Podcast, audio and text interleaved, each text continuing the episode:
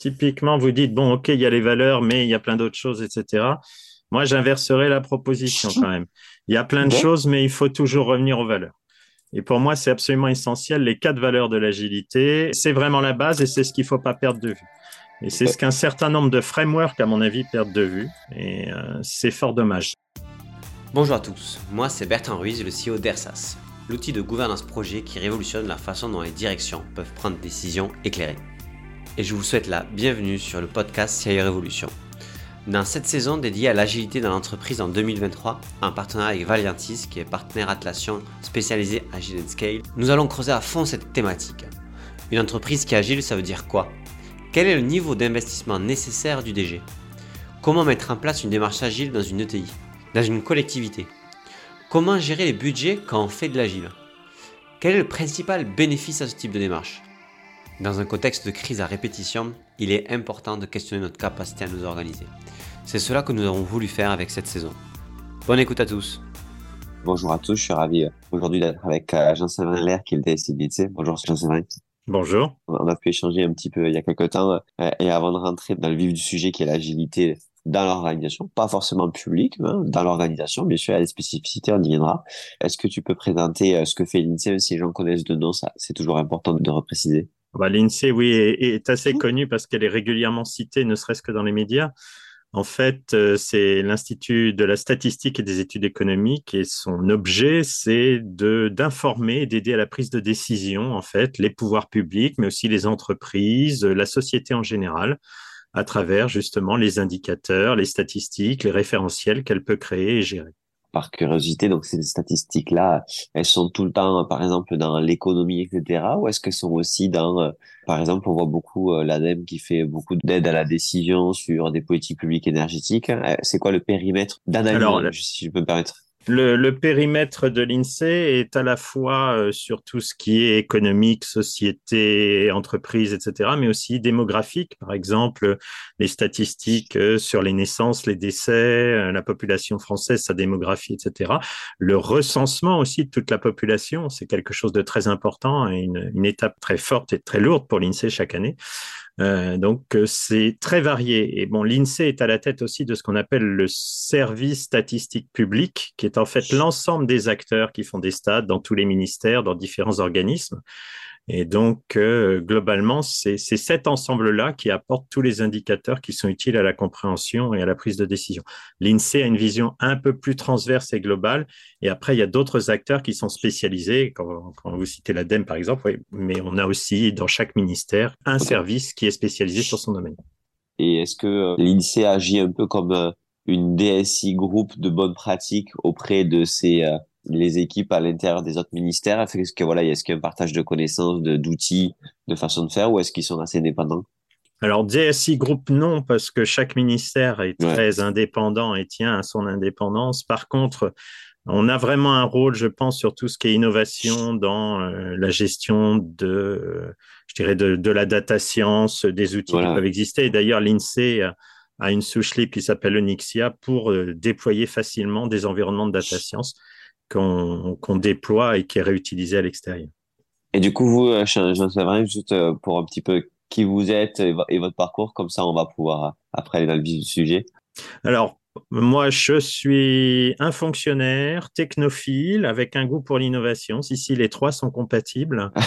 je suis dans le numérique depuis 30 ans et puis, bon, j'ai fait des postes dans toutes sortes d'entités. Mes trois derniers postes, c'était DSI du ministère de la Culture, directeur d'un programme agile et maintenant DSI de l'INSEE. du coup, euh, parler de programme agile. À l'INSEE, ça fait combien de temps que vous êtes là? Ça fait trois ans maintenant. Donc, euh, trois ans, petit, euh, petit, petit départ, rapport d'étonnement. Et donc, du coup, volonté de mise en place d'une culture agile. Est-ce qu'on est qu'on peut en revenir un petit peu sur il y a trois ans, quand vous arrivez à l'INSEE, qu'est-ce que, qu'est-ce que vous découvrez? Quel est votre constat et quelle est votre volonté? Alors, quand j'arrive à l'INSEE, je découvre déjà une, une administration qui a commencé à penser l'agile depuis 2009 environ. Donc, euh, c'était pas si tard que ça par rapport à d'autres. Et en tout cas, pour les administrations, c'était très tôt. Et qui s'est lancé avec un premier projet en 2010. Et bon, ça, ça fait toujours rire à l'intérieur de la maison avec un projet qui était sur quelque chose de critique. Donc, bon, parfois, on, joue de manière risquée. Et ça s'est relativement bien passé, mais c'est pas étonnant parce que de toute façon, c'était les pionniers qui avaient envie, euh, qui voulaient démontrer que ça allait marcher et tout. Donc, au bout du compte, c'était pas une mauvaise idée de le faire euh, avec ces gens-là. Bon. Depuis, je dirais, jusqu'en 2020, la culture s'est généralisée sur l'agilité. Euh, et maintenant, tous les projets sont lancés en agile. Donc voilà, ça, c'est ce que j'ai trouvé. Si je peux me permettre, vos métiers à l'intérieur de l'INSEE, c'est des statisticiens. Exactement. Alors, c'est, on a une caractéristique un peu spéciale de tout ce que j'ai pu connaître dans mes autres postes, c'est que vous n'avez pas besoin d'expliquer à un statisticien qu'il a besoin de l'informatique pour travailler. Oui, enfin, c'est, c'est des métiers qui sont déjà super à, à l'écoute de, de, des solutions techniques. Alors, non seulement super à l'écoute, mais je dirais déjà avec une culture numérique de base qui n'est pas négligeable du tout. Et en fait, euh, ceux qui s'occupent d'informatique à l'INSEE sont pour la plupart avec les mêmes origines de cursus de formation que les statisticiens eux-mêmes. Et du coup, ça, ça veut dire que ça a vraiment pris ce côté, euh, on travaille main à la main sur, euh, en continu et en itération sur les besoins, les produits, les services qu'on veut développer ensemble. Ou est-ce que ça, c'était euh, oui sur le papier et dans les faits, bah, il y a toujours des problématiques RH, des problématiques de temps, des problématiques qui font que le modèle, on va dire, organisationnel a complexifié un petit peu euh, la, la, réalisation de cette envie. Alors, il y a des tas de problèmes. Euh, je dirais le monde est loin d'être parfait. Typiquement, le, les métiers et les développeurs peuvent se comprendre, mais parfois, alors ça va être paradoxal ce que je vais dire, mais d'avoir trop la même culture ça peut faire penser aux uns et aux autres qu'ils peuvent euh, faire ce que ferait l'autre et donc penser à la place de l'autre, que ce soit l'informatique qui pense à la place du métier ou le métier qui pense à la place de l'informatique. Donc moi, je suis pour dire que si chacun est bien sur son rôle, ça fonctionne mieux. Bon, déjà, il y avait une petite confusion à ce niveau-là. Et puis, et puis bah, inévitablement, l'agilité, euh, on la met en place, mais euh, en gagnant en maturité, on s'aperçoit dirais, ce qui peut pêcher, ce qui ne va pas forcément. Et euh, typiquement, on, a besoin, et on, y passe là actuellement, à une piqûre de rappel sur tout ce qui est agilité. Au niveau RH, le décloisonnement, on va dire, de l'organisation par silo, on va dire, historique ou même structurel. et ça s'est fait naturellement parce que comme tout le monde avait envie d'aller l'agilité, il y a eu une, une envie aussi du, je ne sais pas si on appelle l'administration, mais dans tous les cas des responsables de de donner du temps à l'ensemble de leurs des collaborateurs pour qu'ils aient le temps en dehors de leur métier de statisticien de pouvoir euh, travailler main à la main avec euh, les, équipes de la DSI ou est-ce que euh, ou est-ce que ça a, été, compliqué comme dans beaucoup d'entreprises parce que bah il y a, y a une pression du quotidien sur faire les choses du métier là-dessus et donc du coup c'est du temps en plus?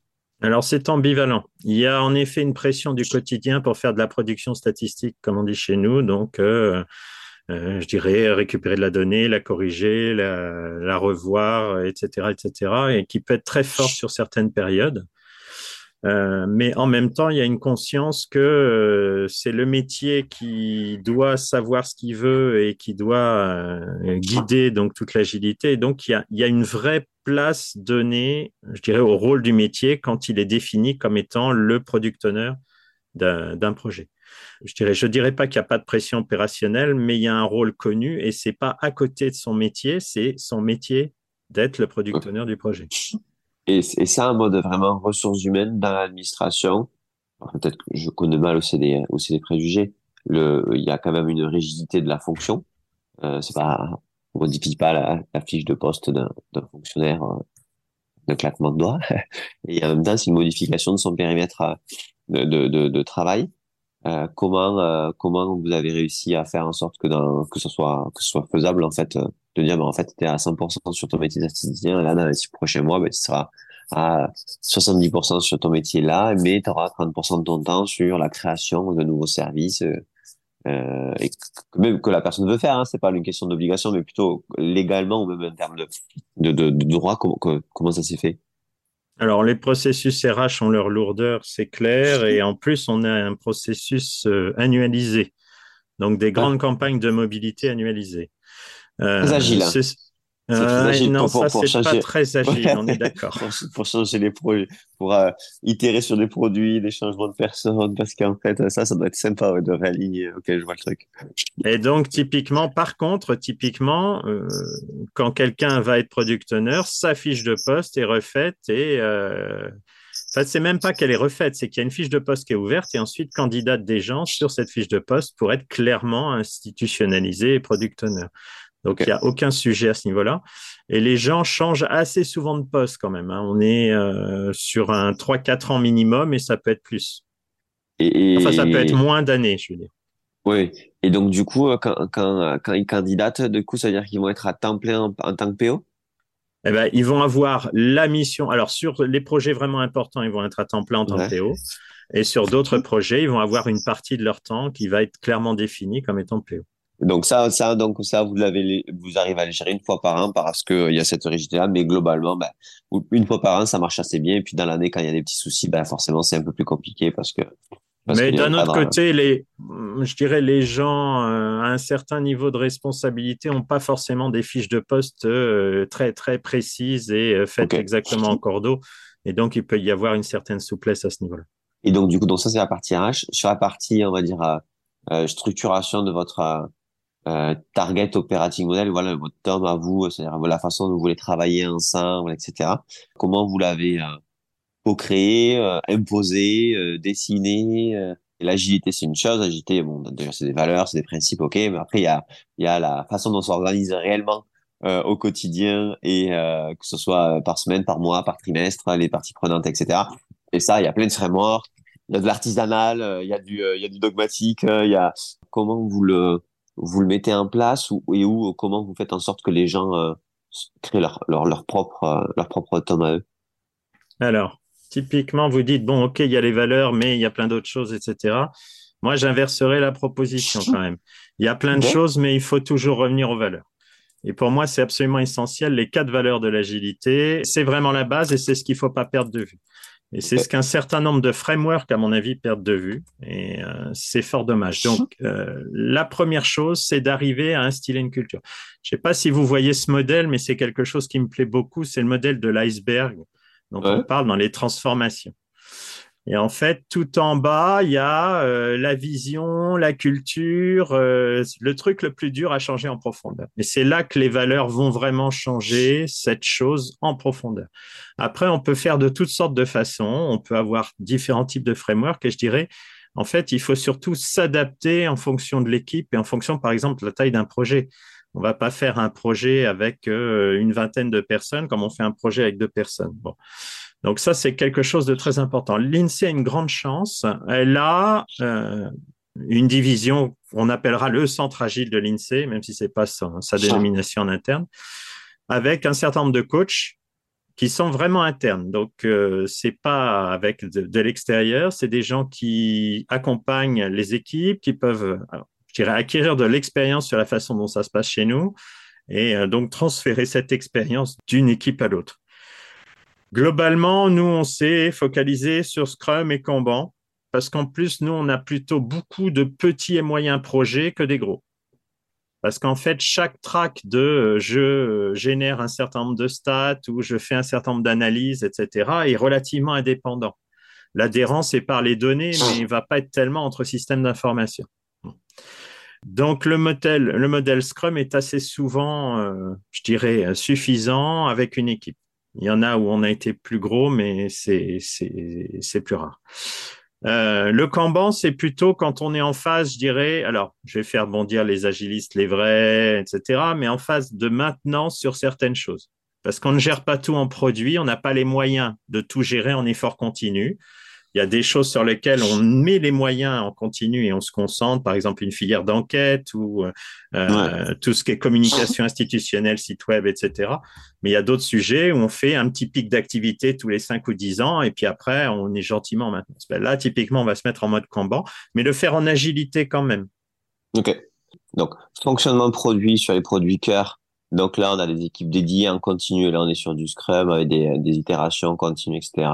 Par la valeur, focus client. Et ensuite, on a on peut pas être un produit avec des équipes dédiées à temps plein sur sur tous les produits. Il y en a qui peuvent, pas tout le monde. Euh, voilà. Et donc du coup là, non mais c'est vrai, c'est c'est une question, c'est aussi une question clairement de moyens.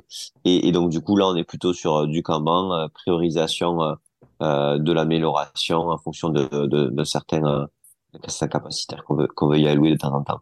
Ça c'est ça c'est l'exécution, on va dire produit, projet, comme, comme le veut en fonction. Mais c'est pas encore le modèle global d'organisation. Euh, par exemple, comment euh, on réaligne toutes les équipes tous les euh, X mois, quels sont les rituels communs, parce qu'on pourrait très bien dire que chacun produit Scrum ou Kanban sur certains autres projets, ont leur vie de leur côté, mais en fait, on a, on a plein d'enjeux de priorisation entre eux, qu'est-ce qu'on fait pas? Il y a différentes réponses à ça. D'une part, euh, comment on, on, alloue des moyens. Alors là, on est vraiment dans l'administration administrative. Hein on fait un comité directeur de planification triennale des travaux. C'est non. Voilà. Oh, ok. Au moins, ça pose le, ça pose le, game. ça pose le game, exactement. Chaque année, il y en a un grand euh, qui euh, alloue clairement des moyens à tel projet, tel autre ou pas, etc. Bon, euh, au moins, ça, ça a la qualité de trancher un certain nombre de choses, même si c'est un process qui est assez lourd et qui demande énormément d'énergie à pas mal d'acteurs. Bon. Euh, ça, c'est, je dirais, les priorisations. Et en plus, il y a un vrai partage à haut niveau de sur quoi on veut mettre la priorité. Après, pour ce qui est de des synchronisations d'équipe, euh, je dirais du, travail commun, comme je l'ai dit, les projets sont quand même relativement indépendants. Et donc, la synchronisation va plutôt se faire sur les façons de faire, sur par exemple une démarche craft qu'on a en cours ou euh, on anime les différents centres de développement. Oui, parce que ça, je ne l'ai pas dit, mais on a quatre centres de développement, un à Nantes, un à Lille, un à Orléans et un à Paris. Et au total, on a quand même près de 200 développeurs en interne, sans externalisation. Donc, ça fait une bonne puissance de tir. Et donc, il faut animer ces, compétences, euh, être sûr de les maintenir à l'état de l'art. Donc, il y a toute une animation du développement qui est mise en place et qui est plus, je dirais, sur la façon de faire et sur les compétences que sur les différents projets entre eux.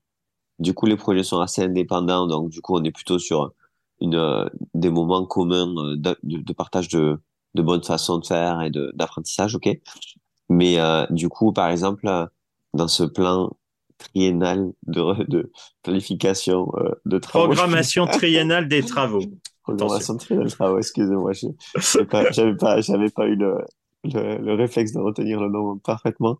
Euh, il n'y a pas, du coup, dans l'année, euh, par trimestre, une, une repriorisation commune de, euh, voilà, il y a ça et ça qui ont, qui ont changé. au final, on s'est aperçu que ça, c'était plus compliqué ou des priorités peuvent être, peuvent être arrivées. Donc, du coup, ce côté roadmap continue tous les trimestres de dire, OK, on avait prévu de faire ça, ça, ça, mais en fait, on va plutôt faire ces genres de choses. Comment ça, ça se passe? Alors, évidemment qu'il y a ce genre de régulation qui est je dirais incontournable. Euh, mais c'est pour ça que euh, quand je suis arrivé, j'ai aussi insisté pour qu'on pilote les, les, comment dire, les priorisations au niveau de la programmation triennale par enveloppe. Et donc pas projet par projet, mais par un certain nombre de projets qui vont être sur un domaine. Les statistiques structurelles d'entreprise, les statistiques démographiques, euh, les logiciels de gestion interne, etc., etc et donc qu'on on puisse en cours d'année en permanence arbitrer à l'intérieur de ces enveloppes, mais au niveau, je dirais, beaucoup plus local euh, des centres de développement. Donc, il y a des enveloppes de programmes qui correspondent à des axes stratégiques où tous les ans, il y a des budgets qui sont alloués là-dessus. Donc, c'est en gros une répartition d'un effort par rapport à un axe stratégique, mais à l'intérieur, la priorisation va être faite euh, de manière plus agile hein, avec les équipes. Quand vous parlez d'équipes de développement, donc là, c'est euh, sur, dans un axe donné, donc euh, statistiques euh, structurelles d'entreprise, il y a 40 initiatives, il y en a 10 de plus. Là, le choix se fait par l'équipe, euh, par les équipes à l'intérieur de ce programme de développement qui mélange donc du coup les PIO, euh, les métiers, etc. C'est ça? On ne crée pas de nouveaux projets ex nihilo, sauf si c'est vraiment petit. Il y en a eu quelques-uns, genre deux, trois mois, euh, c'est tout. Par contre, euh, on, je dirais, on priorise et on organise l'effort qu'on veut mettre sur tel ou tel projet en fonction soit des allées des projets, soit par exemple d'une arrivée réglementaire, d'une obligation X ou Y euh, qui nous tombe dessus. Donc, il n'y a pas de c'est intéressant. Donc, dans l'année, dans un programme euh, euh, donné, on n'a pas de nouvelle initiative qui peut rentrer, sauf exception. Non, et je dirais pour le coup, c'est pas forcément très gênant dans le, dans le domaine dans lequel on est parce que euh, la mise en place d'enquêtes, de statistiques, etc., a, je dirais, non pas pour des raisons informatiques, mais pour des raisons plus métiers, une certaine inertie. Donc, euh, mettre en place les panels qu'on va interroger, s'assurer de la méthodologie pour ne pas faire d'erreurs, etc., prend un certain temps. Et sur la mise en place d'une enquête, on peut être euh, facilement sur plus de l'année, voire certaines grosses enquêtes, c'est trois ans pour les, les, construire et les mettre vraiment en place. Ok, ça c'est les projets orientés euh, clients finaux et, et métiers. Il y a des projets qui sont plus aussi tournés vers l'interne, qui là du coup peuvent être, euh, peuvent être des fois plus rapides. Ben, c'est typiquement dans ce domaine-là qu'on a des petits projets qui apparaissent de deux, trois mois et qui sont en effet sur l'enveloppe. Mais c'est en effet des cas atypiques bah, ma question que j'avais posée là il y a 10 minutes, mais j'ai pas eu la réponse, c'est comment ça s'est passé euh, au tout début entre, OK, on a choisi, euh, on a, on a, en fait, vous m'avez dit deux choses. Il y a le plan euh, annuel, OK. Ensuite, maintenant, on décompose par programme ou par entité, on va dire macro. À l'intérieur, on n'a pas de nouveaux, beaucoup de nouveaux projets parce que nos métiers ont des, ont des contraintes fortes pour que les projets puissent naître qui sont pas des contraintes IT au final, qui sont des contraintes métiers très bien.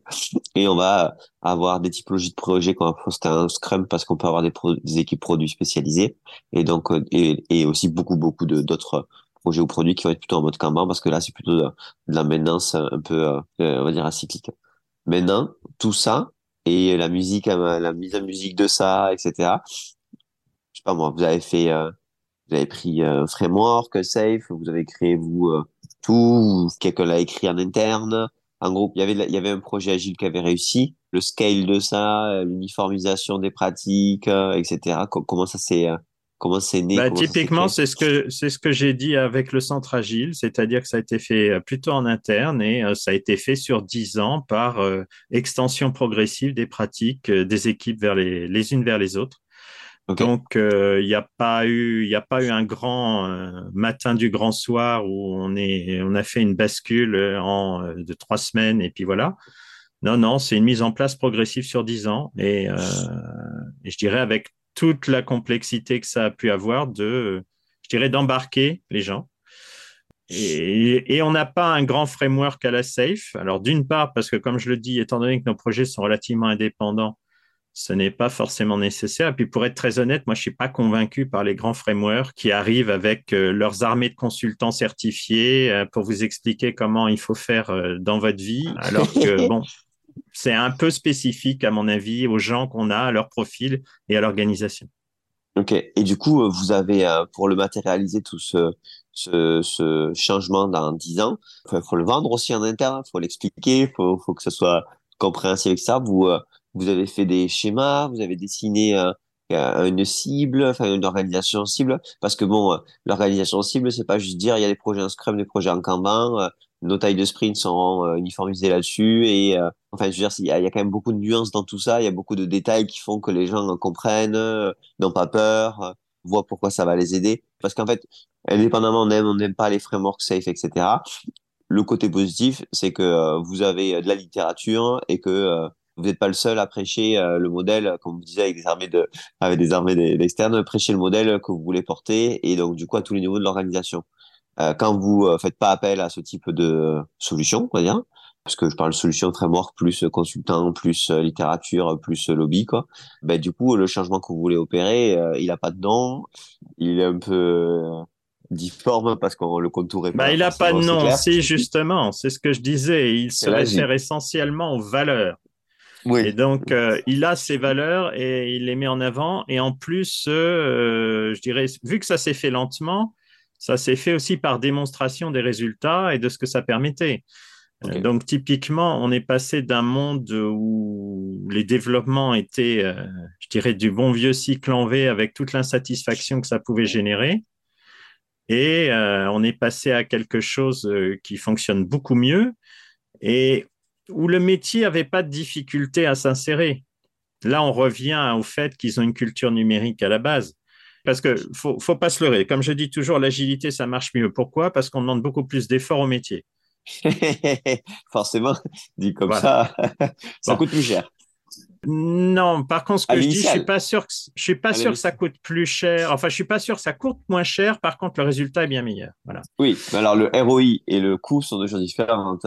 Mais par contre, si on demande aux gens d'investir plus d'argent, de, de temps dans, leur, dans le produit, c'est souvent ça le, le, le, le pain principal. C'est que il y a une non-compréhension que euh, pour que ça change, ça doit venir euh, pas uniquement du euh, de la partie dev, mais aussi de la relation et du temps qu'on va allouer ensemble. Et ça, ce côté one team, il est pas forcément compris à 100%. Ok. Mais, Donc, mais là, pour le coup, dans la culture maison, c'était assez facile à faire comprendre. Ok. Résultats qui ont apporté, on va dire, une démonstration que ce qui est mis en place apporte de la valeur. on va dire un effort fort sur la pédagogie au niveau des valeurs de l'agilité pour euh, le socle culturel. Mm. Et ça, ça a permis que sans s'appuyer sur euh, un socle framework connu et, de l'extérieur, etc., ça, ça soit suffisant. OK. Si demain, vous devez le refaire dans une contrainte de temps plus serrée, parce que euh, euh, dans l'administration ou autre, des gros changements forts à trois ans, à deux ans, voilà, des contraintes, on n'est pas à la semaine, mais qui sont pas, qui sont pas là-dessus. Comment vous y prendriez avec ce que vous avez appris là-dessus? Bah, typiquement, là, moi, je suis dans ce que j'appelle la deuxième phase de l'agilité. C'est-à-dire qu'il euh, y a une première phase qui a été faite avec certaines pratiques, etc. Mais je pense qu'il y a une deuxième phase de maturité qui doit intervenir. Et là, pour le coup, j'aimerais bien qu'elle intervienne rapidement. pour ce, typiquement pour ce type de sujet, ce que je vois bien, c'est la résistance, euh, je dirais, de ce qu'on appelle l'encadrement intermédiaire, qui est bien classique. Euh, qui veut protéger, alors c'est pas forcément, je dirais, de la malignité ou autre, mais euh, qui veut protéger les agents, les façons de faire, parce que elle pense que ça fonctionne à peu près et que si on chamboule tout, on risque de tout de tout casser. Et donc typiquement, je me concentrerai sur ce sujet-là, premièrement. deuxièmement, alors si je devais déclencher l'agilité et convaincre les métiers, je pense que je ferai comme l'a fait l'INSEE, mais après avec une surmultipliée derrière, qui est de commencer par un projet emblématique en mettant les meilleurs dessus. Le, le plus risqué ou le truc que tout le monde va regarder avec les meilleurs. Et là, on prouve que ça, c'est pas le, pas le quick win, en fait. C'est le, c'est le best euh, win avec la best team pour montrer que vraiment ça peut dépoter. Ok. Et, et, ça, ça a clairement eu cet effet-là sur l'INSEE, c'est-à-dire que ça reste quand même une référence, ce projet, euh, ce projet risqué euh, qui a été fait comme le premier projet agile. Donc ça, je pense que c'était une bonne chose. Et ensuite, après, euh, par contre, je pense qu'il faut faire monter à peu près tout le monde en même temps si on veut être rapide, euh, et pas essayer de, euh, je dirais, mettre l'accent sur telle et telle chose et faire monter par petits, euh, par petits groupes à fond, mais plutôt faire monter tout le monde en même temps. Ensuite, le framework, moi, j'y crois pas. Ce qui a été vraiment une, une occasion de réussite à l'INSEE, c'est d'avoir un centre agile en interne. Donc, il faut avoir de l'apport de compétences externes par des coachs, mais il faut aussi avoir des gens qui n'ont aucun intérêt externe et qui sont vus comme de la famille pour faciliter la montée. Donc, euh, on commence avec un super projet, on met les meilleurs, la meilleure équipe dessus, les meilleurs talents, ça devient une référence. Donc là, il y a un déclic qui se fait. Et là, après, on va pas être dans une stratégie de, de cornérisation des équipes qui seront euh, pas monteurs, etc. Mais on va essayer d'embarquer tout le monde pour éviter un delta trop important qui crée des rivalités, qui crée, etc. OK. Et euh, ça, ça peut être fait avec une, une tactique de pôle de compétences en interne euh, vraiment forts internes qui sont en mode euh, là pour vraiment faire grandir les gens, leur expliquer, comprendre leur métier, leur ok, très clair. C'est ça, c'est complètement ça. Et, euh, et du coup, dans la, entre la première phase de, de, de l'agilité, là, la première phase, c'est la phase de, de 10 ans ou c'est les trois dernières années? À la première phase, c'est les, c'est les 10 ans, je dirais. C'est, euh, moi, j'appelle la première phase avant que j'arrive parce que je peux pas décomposer ce qui s'est passé avant. Je n'en ai pas suffisamment la connaissance et la, vision. Mais euh, il y a une montée assez, assez douce. Pour tout dire, euh, quand en 2021, dans un papier officiel ou autre, je sais plus, j'ai mis que tous les projets étaient en agile, au comité directeur, il y a des directeurs qui m'ont dit Ah bon? On ne savait pas, ça n'avait jamais été dit. Euh, mais pas, on est contre. Hein. C'est ouais. voilà. On savait pas. Bon, voilà. Ils pensaient qu'il y avait encore des trucs qui vivotaient en cycle en V, c'était plus le cas. Quoi. Et du coup, euh, là, par rapport à, entre la première et la seconde phase, le, les, donc euh, le côté management intermédiaire qui qui veut voilà qui a peur pour que les agents soient déboussolés ou autre ou que ça crée de la difficulté en interne etc ça n'a pas été un frein massif initial à la phase 1 c'est-à-dire que ça a pu quand même se faire à la phase 1 parce qu'on pourrait non parce que dire, ça bah, s'est fait ça s'est fait sous le radar quelque part ça s'est fait assez doucement euh, 10 ans c'est quand même long hein. ouais mais du coup il y a quand même en dehors de sous le radar il y a quand même des fiches de poste par exemple un manager euh, si un gars de son équipe il a appelé, il fait, euh, il a candidate à PO un tiers de temps sur un tel produit, ça, ça se voit quand même. Ouais, mais pas... ça s'est fait par adhésion progressive, donc sans difficulté particulière. Ok, donc en fait, c'est rentré dans la pratique. Que, okay. Voilà. Okay. C'est le coup de la grenouille. Hein. Alors, c'est quoi le coup de la grenouille? Bah, Une grenouille qu'on met dans une euh, casserole d'eau froide, on met le feu en dessous. Elle va finir morte euh, ébouillantée. Une grenouille qu'on jette dans une casserole d'eau bouillante, elle va sauter hors de la casserole.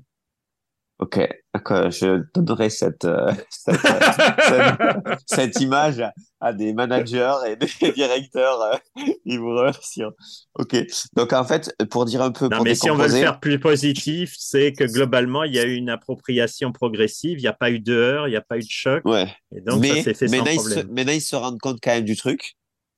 Quand. Ça fait euh, sur trois ans, les trois dernières années, euh, tu as trois grades chez eux euh, qui petit à petit sont devenus PO à tiers temps, PO de temps, et qu'ils ont eu des difficultés dans leur métier à, à faire ce qui devait être fait, à avoir à compenser, à je sais pas quoi. En fait, là, ils disent, en fait, euh, là, nous, on a donné du temps, etc., mais euh, ça nous a créé X, Y, Z complexité. Et là, du coup, ils se mettent en, ils commencent à, à conscientiser, à formaliser une, une forme d'opposition en disant, mais en fait, euh, on n'est pas gagnant à 100% de cette, de cette, de cette façon de faire là. Donc, c'est leur perception euh, des choses. Et donc, du coup, c'est là où il peut y avoir euh, une opposition. Non, on n'a pas dû, on n'a pas dû bien se comprendre. Euh, en fait, quand je parlais de résistance de l'encadrement intermédiaire, c'était plus euh, de l'homéostasie, c'est-à-dire on est dans un mode agile qui va à peu près, donc pourquoi essayer de d'améliorer nos pratiques, pourquoi euh, je dirais avoir un deuxième niveau de maturité, parce que moi ce que je porte en effet, c'est que il y a toute une série de pratiques qui sont pas complètement matures. Donc, il y a certains patterns qui sont pas en place. Par exemple, les specs, euh, c'est plus ou moins abandonné. Euh, on a des US qui tournent au spec parfois. Hein. Donc, comme je le dis à certaines équipes, vous faites du cycle en W, mais vous faites pas de l'agile. C'est-à-dire des petits cycles tombés les uns derrière les autres. Voilà. Bon, alors pas partout, pas dans toutes les équipes, mais ça existe. On a okay. des équipes où la rétro est vue comme quelque chose d'inutile. Donc, comment on améliore ces pratiques? J'ai du mal à le savoir. Voilà. Bon, donc, okay. C'est toutes donc ces choses-là. Ok, donc moi je pensais que c'était une, une prise de conscience de, des, euh, des métiers qu'il y avait une, il y avait une difficulté. Mais non, en fait, non, c'est vraiment non, non, dans, les équipes, c'est dans les équipes euh, agiles. C'est le challenge de euh, bon, on a fait un truc qui est cool et tout ça, mais par contre, on va reprendre les bases, hein, certaines bases en tous les cas, et c'est pas homogène sur toutes les équipes pour vraiment nous améliorer. Et là, c'est plutôt une opposition, un frein à, à l'amélioration continue de leur pratique, quoi, tout simplement. Ouais, okay. c'est plus ça, en effet. Est-ce que euh, vous avez mis, par exemple, euh, c'est bête à dire, mais des fois, euh, l'inspiration d'équipes d'autres entreprises ou d'autres administrations sur leurs pratiques et pourquoi? Est-ce que comment vous abordez cette problématique-là pour Est-ce que vous avez déjà votre compétence, centre de compétences en interne, donc ils les connaissent, ils se connaissent, etc. Il y a un biais aussi de de personnes là-dessus sur l'inspiration quand on va sur l'extérieur, on est plus facilement inspiré par les gens qu'on connaît pas. C'est, c'est bête. Mais, mais le, centre, le de compétences pousse les gens à aller à des conférences. On achète des lots de place sur un certain nombre okay. de conférences pour que les gens puissent y aller, que ce soit des devs ou des métiers d'ailleurs. Après, on a toujours un peu le même problème, c'est que c'est les meilleurs qui regardent ailleurs et donc qui enrichissent encore leurs compétences alors que d'autres, restant sur leur train-train, vont pas forcément chercher à, à s'ouvrir les chakras, comme on dit. Quoi. Bon, c'est du euh, comment oui, c'est du, du classique people. c'est c'est bête à dire, mais c'est du classique people management. Comment on fait grandir okay, D'accord. Donc ça c'est phase 2. Et euh, au niveau de la direction, avec euh, son acronyme de plan à, à, annuel, est-ce que est-ce qu'il y a une il y a eu une, un besoin de, de de formation, besoin de changement au niveau de l'agilité, de comprendre certaines choses ou, ou pas? Bah, Justement, dans les dix ans, il y a eu, je dirais, il y a eu aussi le temps d'infuser vers le haut. Donc, euh, l'ensemble de la structure, euh, je dirais, a une vision tout à fait correcte de l'agilité. Alors, je dois dire aussi que l'INSEE, bon, pour moi, c'est un petit bonheur de ce côté-là, c'est qu'il y a une culture d'ingénieur du haut en bas de la pyramide. Donc, euh, ça facilite énormément ce genre de dialogue et ce genre de montée en compétences à tous les niveaux.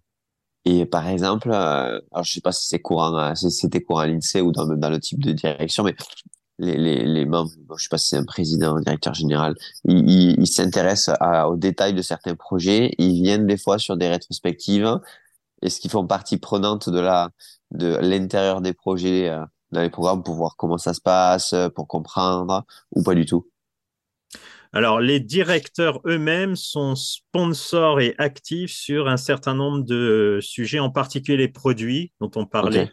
Donc, c'est-à-dire les choses sur lesquelles on veut mettre un effort continu. Et d'ailleurs, euh, alors ça, c'est le côté aussi positif de, du fameux euh, programme de triennal des travaux, là.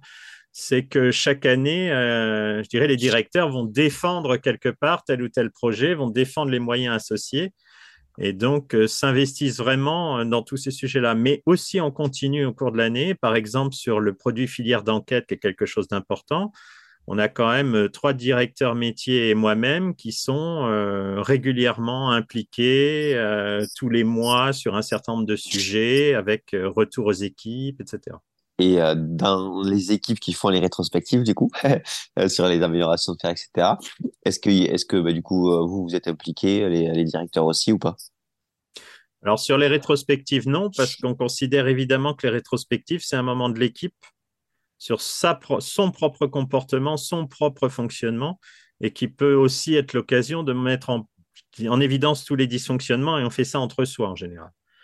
Par contre, il peut y avoir des moments spécifiques qui sont plutôt, je dirais, de l'ordre de ce qu'on pourrait appeler un programme incrément. Alors, pour le coup, je prends une notion safe là, euh, c'est-à-dire euh, à, je dirais plutôt à une période tous les deux, trois mois où on se, on se retourne, on regarde ce qui a été fait et on regarde pour la suite ce qu'on a à faire.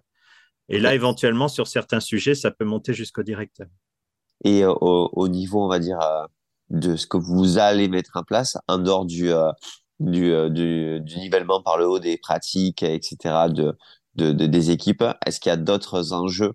Si celui-là, vous le faites, on va dire, si la phase 2, vous arrivez un peu plus rapidement, ça serait, c'est quoi la, la vision que vous avez sur la phase 3 pour faire en sorte que l'INSEE soit encore, encore meilleur? Bah, euh, C'est même pas une phase 3, c'est une phase 2 bis, hein, parce qu'elle est en route en parallèle, c'est la mise en place du DevOps. Ah, parce que du coup, DevOps, c'est pas, c'est pas encore euh, dans les pratiques d'agilité, vous n'avez pas pu euh, mettre le DevOps en place. Euh, oh, ça, c'est, un des problèmes qu'on a, c'est que en, même temps que l'agilité était mise en place du côté des devs, au contraire, il y a un renforcement process utile du côté des ops. Et donc, il y a eu une espèce de hiatus entre les deux mondes, avec un monde très, très processé du côté des ops, très ticketé et tout et tout, et un monde qui s'assouplissait du côté des devs. Et donc, quand je suis arrivé, je me suis rendu compte de, ce problème, mais on avait. Les ops chez vous, c'est juste pour être sûr, parce que les ops. Les exploitants, la prod. Ok, c'est exploitants, la prod. Ok, d'accord. Et donc, euh, quand je suis arrivé, j'ai vu ça, mais on avait en cours un énorme chantier de changement de centre d'hébergement, parce que tout l'hébergement est fait en interne à l'INSEE. Et donc, il a fallu différer un peu ce sujet-là. Et donc, on s'y attelle depuis un an là maintenant, et on va faire la bascule DevOps là sur l'année. Donc, en réorganisant complètement les équipes, euh, en les mettant en service, en équipe service, et non plus en silo de compétences comme ils étaient actuellement. Oh, ok. et ça, du coup, euh, et, ça, ça n'a pas été un vrai gros frein à l'agilité pour, euh, pour pouvoir vraiment être agile dans le, dans le, sur la partie produit ou la partie. Euh, si, si. Parfois, certaines équipes agiles ont attendu plus de six semaines un environnement. L'enfer. Voilà, l'enfer. Ouais, là, l'enfer, ouais. Et, et, et, les, et les push en prod, c'était la même chose ou après, à partir du moment où c'était stacké, ça allait? Après, ça allait quand même. Faut pas, faut pas peindre les choses en noir. Euh, l'organisation fonctionnait et tout et tout, mais il y avait, il y avait clairement un manque de souplesse sur un certain nombre de sujets. Ok. Et donc du coup, euh, Une grosse phase de bis, ouais. Avec pas mal de risques associés, ouais, j'imagine bien. Ouais. Ah, Mm. intéressant, euh, bah, c'est hors de, hors de peut-être de contexte, mais euh, euh, vous avez dit euh, c'est en interne. Donc on, on imagine bien l'enjeu de, de- des data, etc. Mais euh, pourquoi pas passer chez les, euh, je parle plein Scaleway ou VH en mode euh, opérateur français c'est une question de coût, c'est une question de compétence, c'est une question de, de données régaliennes.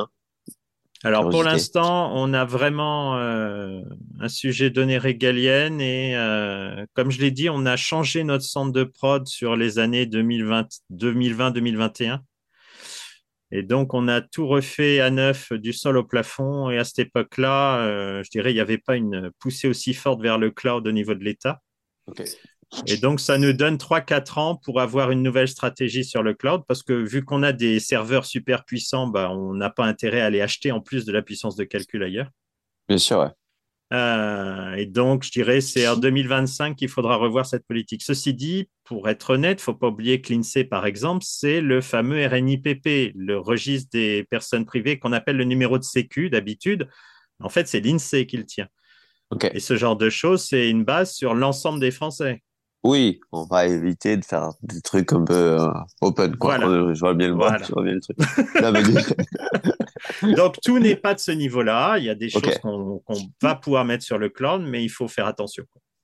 Oui, en fait, c'est au final, euh, c'est aussi comme Michelin qui dit euh, qu'il y a plein de données enfin, euh, soit des calculs très coûteux, soit des données tellement, tellement confidentielles qu'ils préfèrent les avoir en interne et gérer ça. Et puis, il y a plein d'autres produits où au final, ils peuvent les avoir dans le cloud et avoir. C'est, c'est une question d'hybride et de, de bien euh, séquencer ça, quoi. Ok, très clair. Complètement. Et en super. interne, du coup, on se met aussi à avoir une infra Kubernetes. Enfin, donc, Ouais. on, a des techno-cloud en interne et donc on pourra passer sur un certain nombre de choses sans trop de difficultés en externe. On arrive à la fin. Est-ce que, est-ce qu'il y a un point, euh, quelque chose qui vous semble important qu'on aurait ou intéressant qu'on n'aurait pas abordé? Qu'on n'a pas abordé, non, mais je vais insister lourdement parce que pour moi, c'est quelque chose qui m'est très fait cher. C'est de revenir aux fondamentaux des cas de valeur et de s'interroger sur toutes ces pratiques en agilité si on est conforme à ces cas de valeur. Et en particulier avec la quatrième valeur qui est l'adaptation euh, plus que le respect du plan, qui à mon avis est une méta-valeur, c'est-à-dire que ça s'applique même au framework, par exemple. C'est-à-dire qu'un framework, plutôt que de se dire est-ce que je respecte le framework, non, c'est est-ce que je suis adapté, est-ce que ça va bien, quoi? Et donc, en permanence, se réinterroger sur ces pratiques à partir de ces valeurs. Ok, c'est le point, le point important dans la façon de faire euh, que, qui, qui ok, très cool, très, très bien. Bah, écoute, c'était super intéressant. Si on a des DSI euh, qui soient dans l'administration ou euh, dans le privé, qui sont intéressés pour échanger avec vous, ils peuvent vous contacter sur LinkedIn, euh, sur la, sur la partie agilité, etc. C'est, c'est ok? Tout à open? fait, pas de problème. Bon, top. Et euh, du coup, pour information, pour ceux quand, quand vous écouterez le podcast, normalement, je pense que la conférence de, de Jean Séverin sur euh, Agile en scène euh, sera sortie aussi en replay et ça peut être intéressant. On n'y aborde pas forcément euh, les mêmes sujets de la même manière, mais du coup, c'est un complément et, et c'est aussi riche. Donc, ça peut, ça peut être intéressant. Peut-être que on mettra le lien dans la description euh, quand, quand ça sera sorti. Bon, mais Ok. merci pour tout. C'était super intéressant. Eh bien, merci beaucoup. Bon, mais j'espère que vous avez adoré ce podcast comme nous. C'est super intéressant de pouvoir poser toutes ces questions et, et vraiment aller au fond des choses. Pour aller encore plus loin, on lance un cycle de live euh, un vendredi sur deux, euh, du coup entre 13h et 14h, entre 11h et midi. Donc pour vous euh, inscrire, bah, soit vous suivez sur LinkedIn où vous verrez les événements passés, soit vous allez sur ersas.io et vous aurez tous les événements qui vont sortir. Donc n'hésitez pas, dans ces lives, vous pouvez poser vos questions et, intervenir directement avec, avec le speaker. Et en attendant, bah, bien sûr, n'hésitez pas à partager le podcast sur LinkedIn et à le noter sur Apple Podcast ou sur Spotify. Merci à tous.